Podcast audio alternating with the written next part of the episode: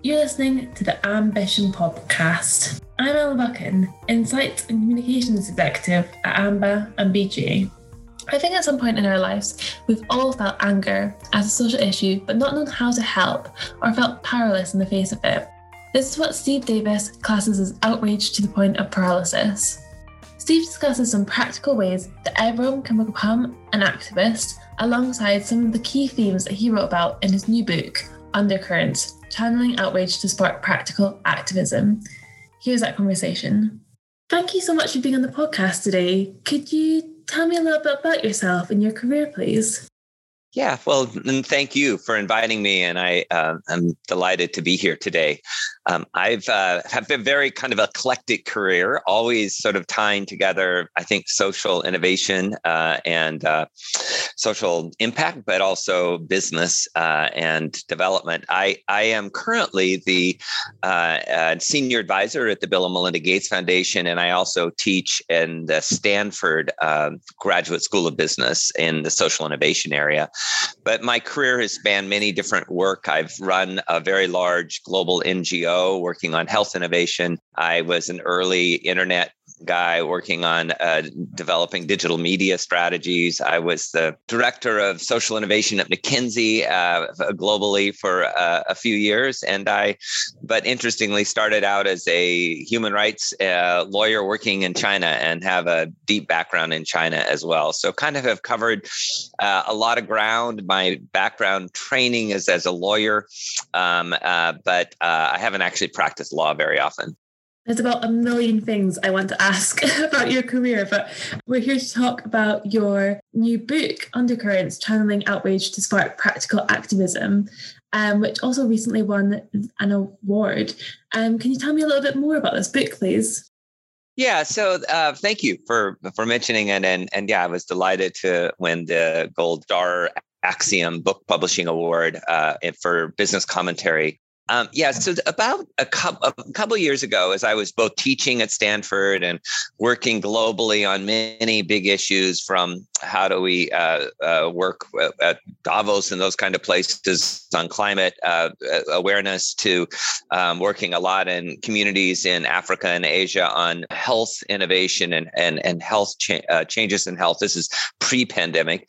Um, I became increasingly conscious of how much uh, the sort of sense of the community, whether it's my students or my colleagues or my parent, my family or uh, or our friends, were increasingly kind of despairing that the world was uh, um, going in the wrong direction, and and people were getting more and more uh, frustrated and outraged and paralyzed by what they saw, and yet um, I always felt like first of all, that paralysis isn't going to help any of us. And B, that there's a lot of facts that counter that idea, that in fact, there are many, uh, many, many things in the world that are much going much better if you look globally over a longer historical period of time so I started thinking about the, that paradox that why are we, you know, so outraged and frustrated at the same time when so much is going okay?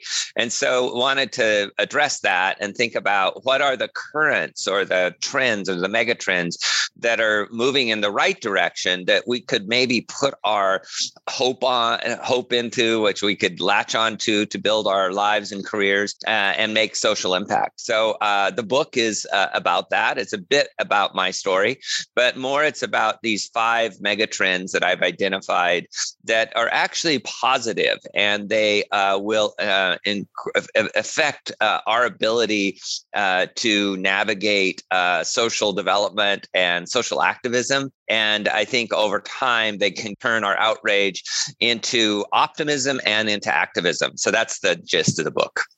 I really like this term outrage to the point of paralysis because I think everyone has felt that at some stage when they've been watching the news recently.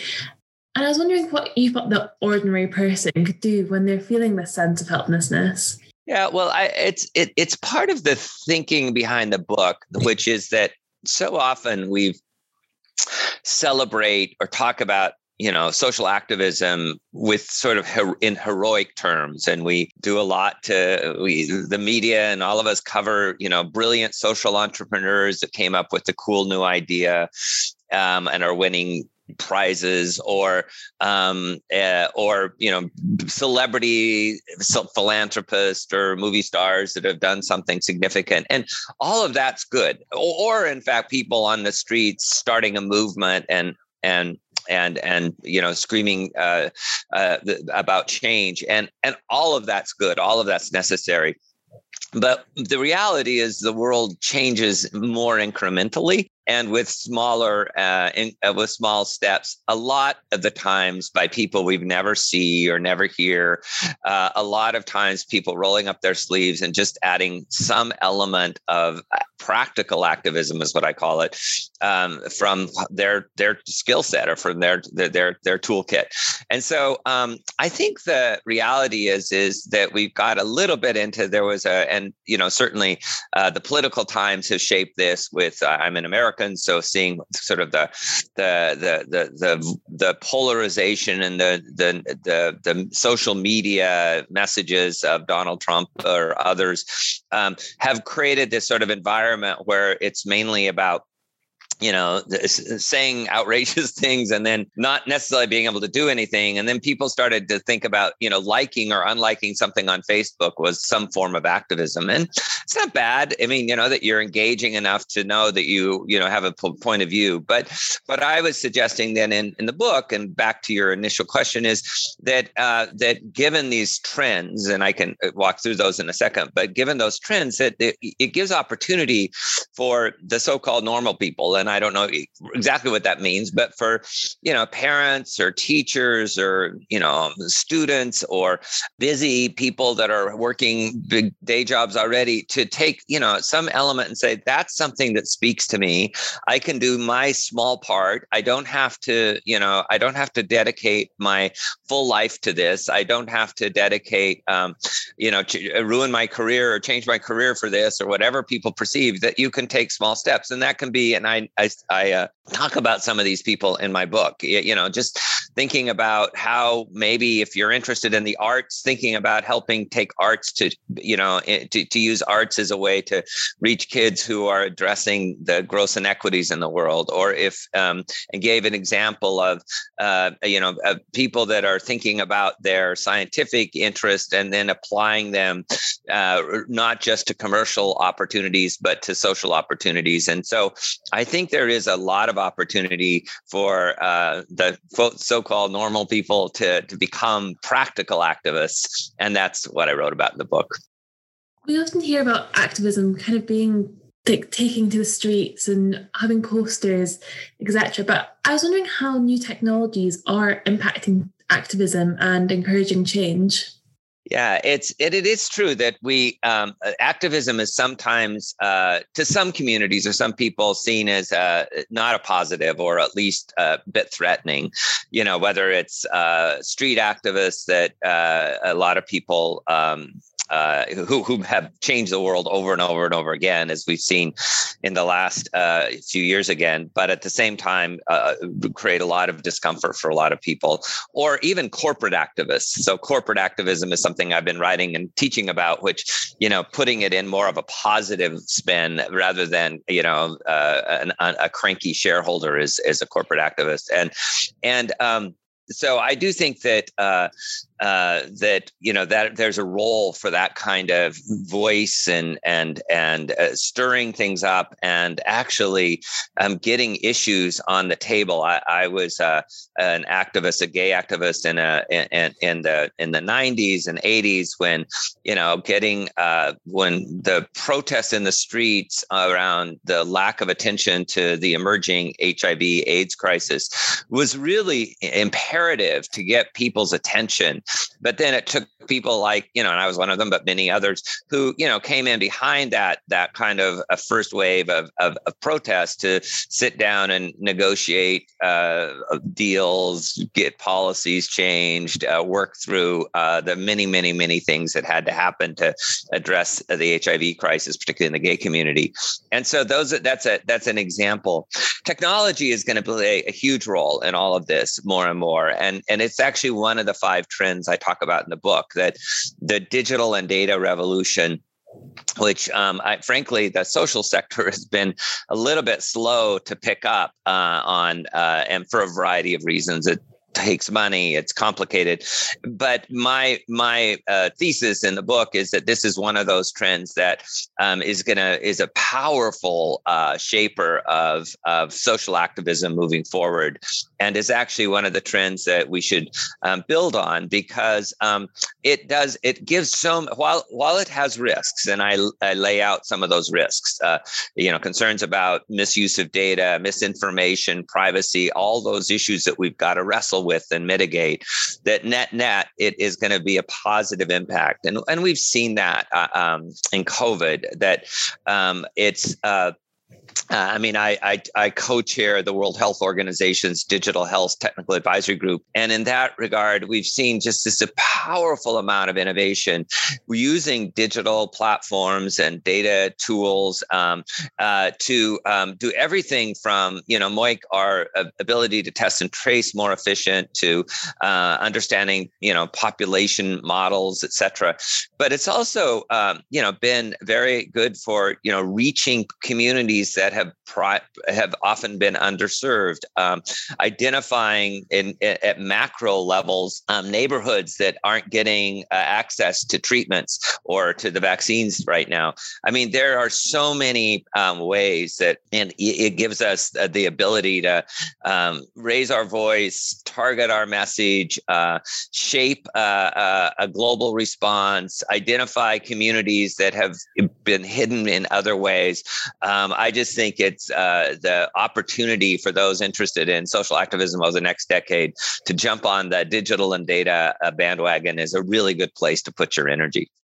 Touching on some of the things you just mentioned, actually, you wrote a piece for our kind of blog ambition on the fact that communities are customers and you used the example just there of healthcare to show this. Um, I was wondering if you could explain a little bit more about this idea of a community approach and how it relates to activism this probably was one of the hardest chapters in the book to write because it's a kind of a it's kind of one of those that yeah it's obvious but the implications are maybe not so obvious. Um, so let, let me it might be worthwhile to step back very quickly and say the the five trends that i wrote about. One um, i've mentioned and I, these are no particular order um, is the digital and data revolution. Another is the trend in the social social activism that is true in business and society anyway is the trend toward a at least um, looking through more and more of all of our work through the lens of equity, whether it's gender equity or racial equity.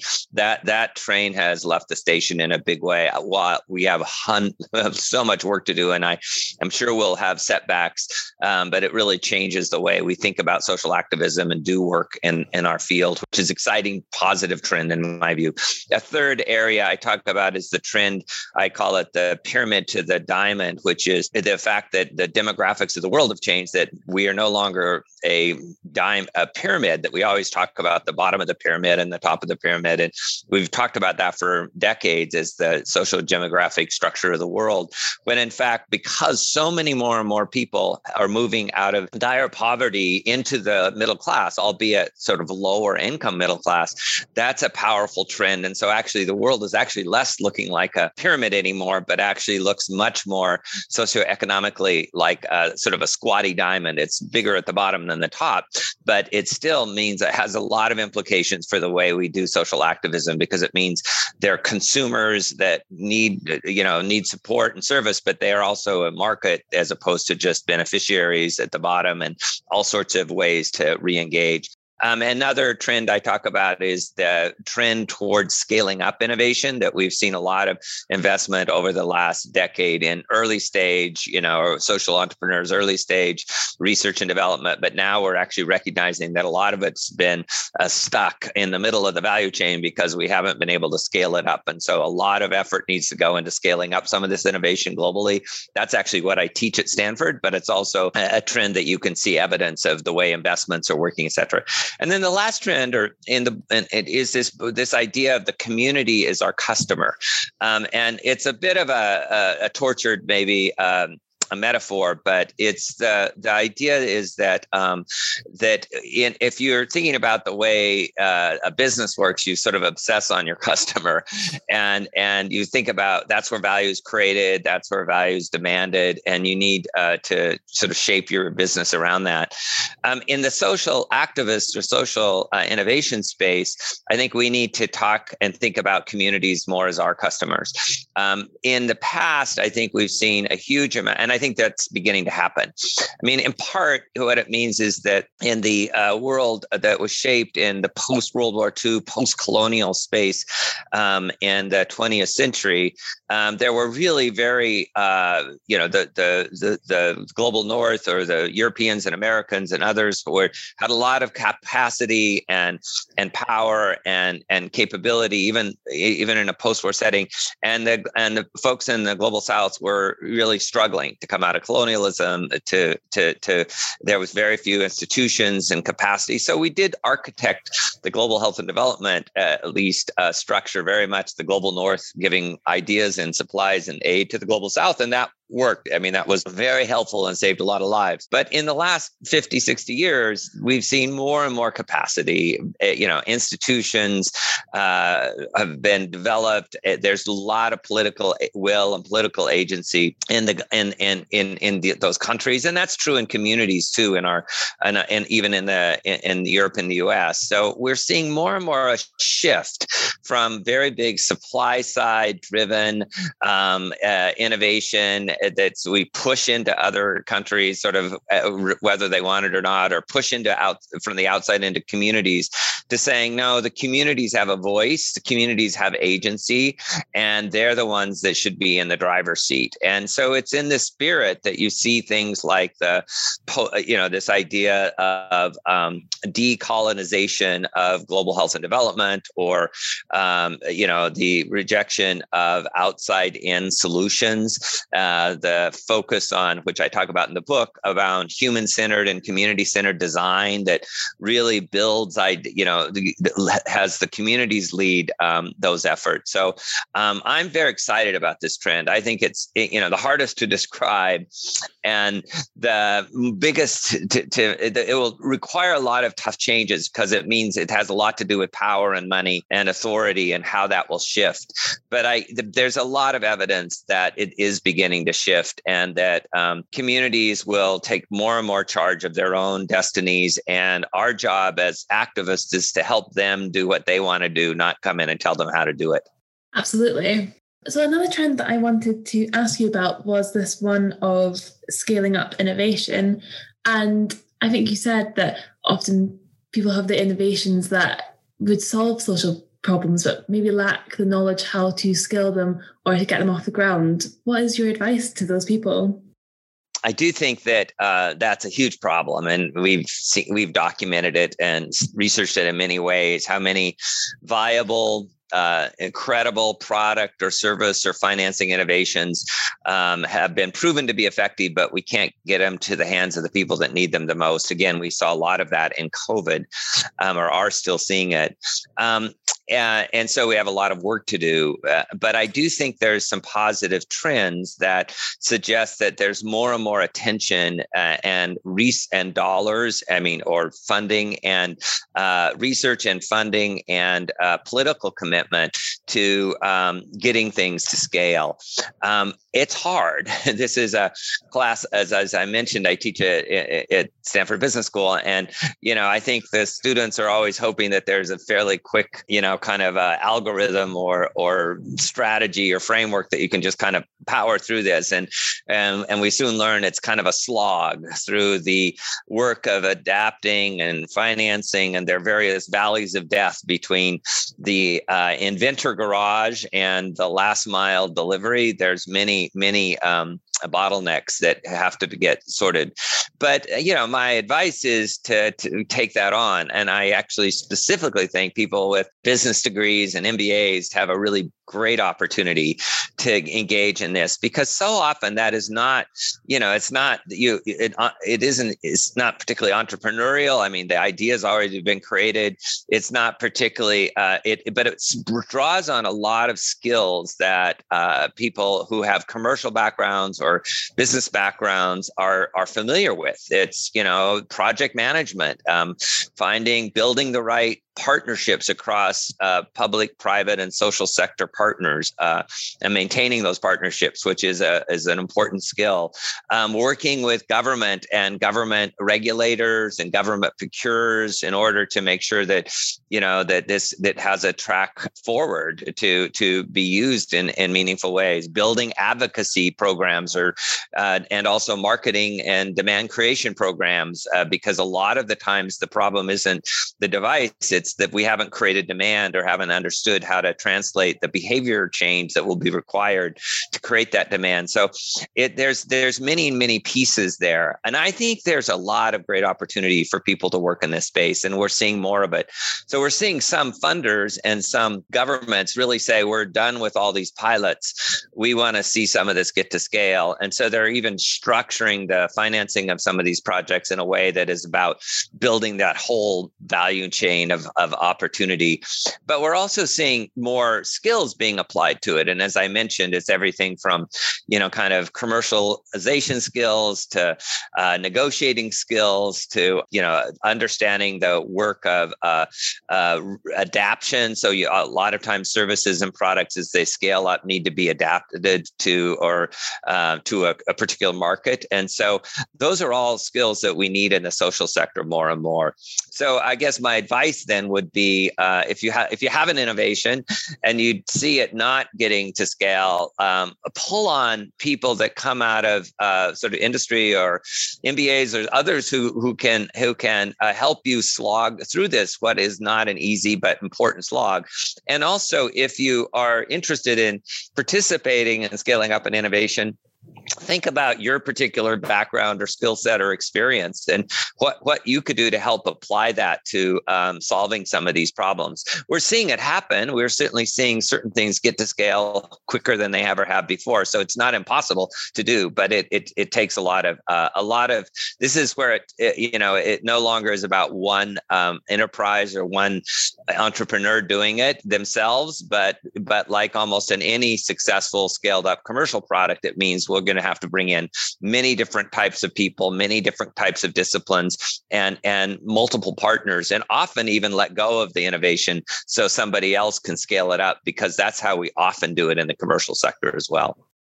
Yeah, it's really interesting you say that because we do quite a lot of research for MBAs and there is a growing trend that they don't want to go into finance, they don't want to go into consultancy, they want to go into kind of social innovation. And that kind of leads me into my next question, which might be a bit of a weird one, but it was a it came to my mind.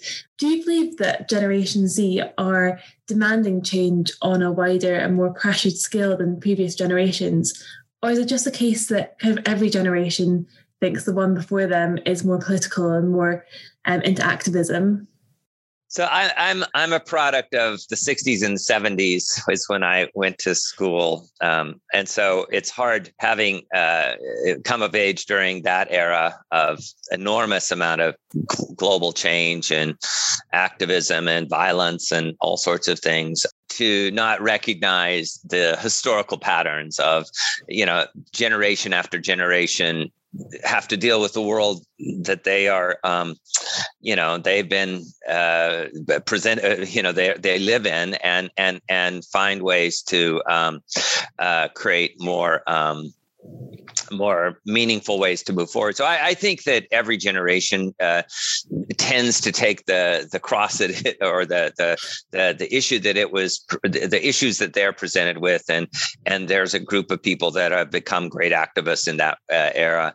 I mean, I think of the people who rebuilt Europe, or or you know, uh, my parents' generations who fought in World War II and then re- were part of the rebuilding of the world at that point, and that was an enormous um, uh, set of ways to commit one's life and it shaped the world and then the 60s et cetera. That said so i, I do believe this is a, a pattern that we'll see and i've never liked um, the expression like the greatest generation and things because i think every generation can be great and we they have to confront the challenges of their generation. That said there is something quite distinctive happening going on right now and i do see that as it relates to the um, Generation Z or the the sort of the the and and it, I think it's a broader trend, but the Generation Z is just coming of age in the middle of that trend, and and are picking up that uh, baton and running with it. So for if and that is um, and I think a lot of it has to do with climate. That you know we suddenly we don't not suddenly by any means, but now the world is increasingly paying attention to this enormous social issue that is um, you know that whether you've you know no matter how how you you deal with it it's you know you know it's happening around you. You even the deniers know that there's something going on. And it's more existential than anything we've really uh, had in maybe i mean maybe except for nuclear the threat of nuclear war. And it's uh, it's so multifaceted and so I think that has actually triggered that, and then you know the sense that this pandemic is going to you know f- f- do that as well, and then also it's the sense that the world has um, uh, has truly ch- changed, and we haven't caught up, uh, has is really coming through, and you know, and and I have a, a 25 year old, but you know the into the the the sort of next generation or the the sort of the people in their teens and 20s uh, and even 30s today that we have to make change and i've seen that uh, i've seen it uh, you know had a front row seat to it um, in the U.S. at least uh, last year during uh, the, the, the riots and the Black Lives Matter uh, and its cascading um, events that no it was quite interesting to see uh, corporate america and i happened to be in meetings with the ceos of many of the biggest companies in the us uh, you know working through well what, what does that mean for us? And this was no longer a we can't ignore it at all. And it was also no longer a you know this is a uh, something that will pass or that you know this is you know something we just got to kind of do something um, uh, you know kind of uh, you could say in the past, just kind of like do something and then we can move on, but we'll feel good about it. I mean, this was like a serious set of conversations with uh, the CEOs about they've got to fundamentally change their culture, their leadership model, their governance structure, and do more to support the Black community and and and then uh, DEI uh, diversity and inclusion more broadly.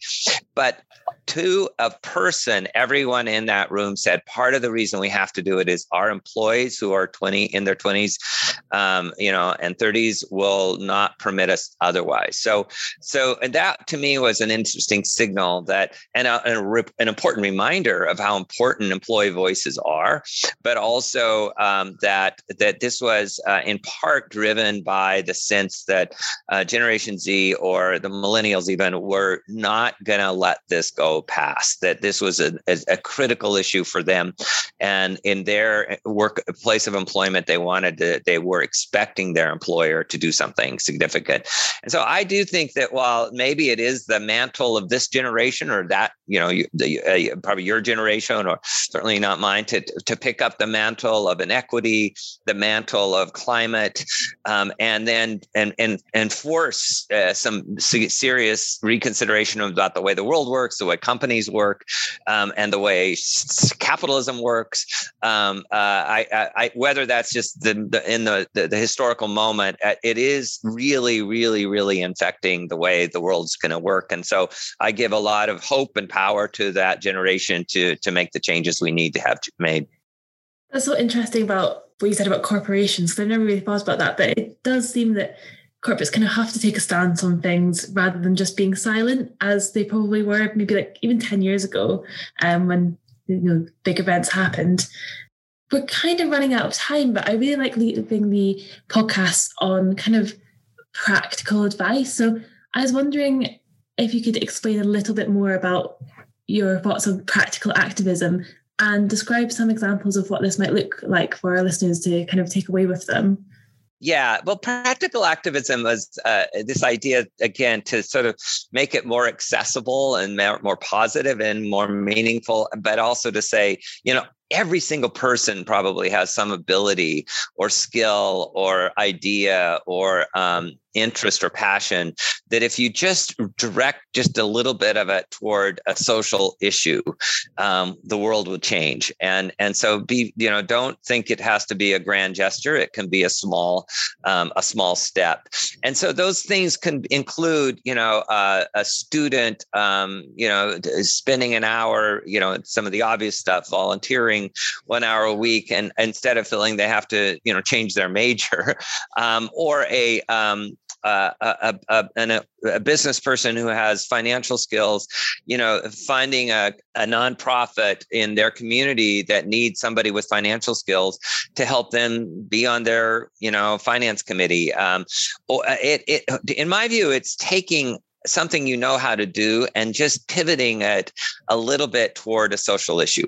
Um, and and it doesn't mean at the exclusion of all other issues. So some of the examples are in fact what i was just mentioning the the the idea of, of you know using your the your day job skill set whether it be you know a financial planner or a um, a negotiator or whatever and then identifying something in the community that you care about in your neighborhood or, or and and seeing if you can uh, sort of support that effort it can also be an example would be um, uh, uh, people that um, are um, taking steps around uh, sustainability and and and climate to just do one or two things and make sure that you're being consistent and visible. Um, in Bill Gates's new book, he writes about while you know to really get to the the emissions rates we're going to have to get to, there's some enormous structural changes and investments. That the power of just small little things like turning off your you know using less water, et cetera, won't actually save the planet, but it will build on the uh, it will build awareness in small ways that start becoming habituated, and then others see see it and it'll affect other people's behavior. And so I think even finding small ways to to keep changing things in a positive way actually have an impact and get people out of the paralysis that we talked about earlier and make them feel more empowered to do things. And they actually have a cascading effect on awareness on other people's behavior on signaling that this is a matter an issue that matters to me. So i would say practically speaking just pick pick something you care about. Um, pivot a little bit of your energy toward it. Find a way just to spend not your life or your career necessarily. If you can that's great. But you know you're an hour to a week um, helping somebody work on it.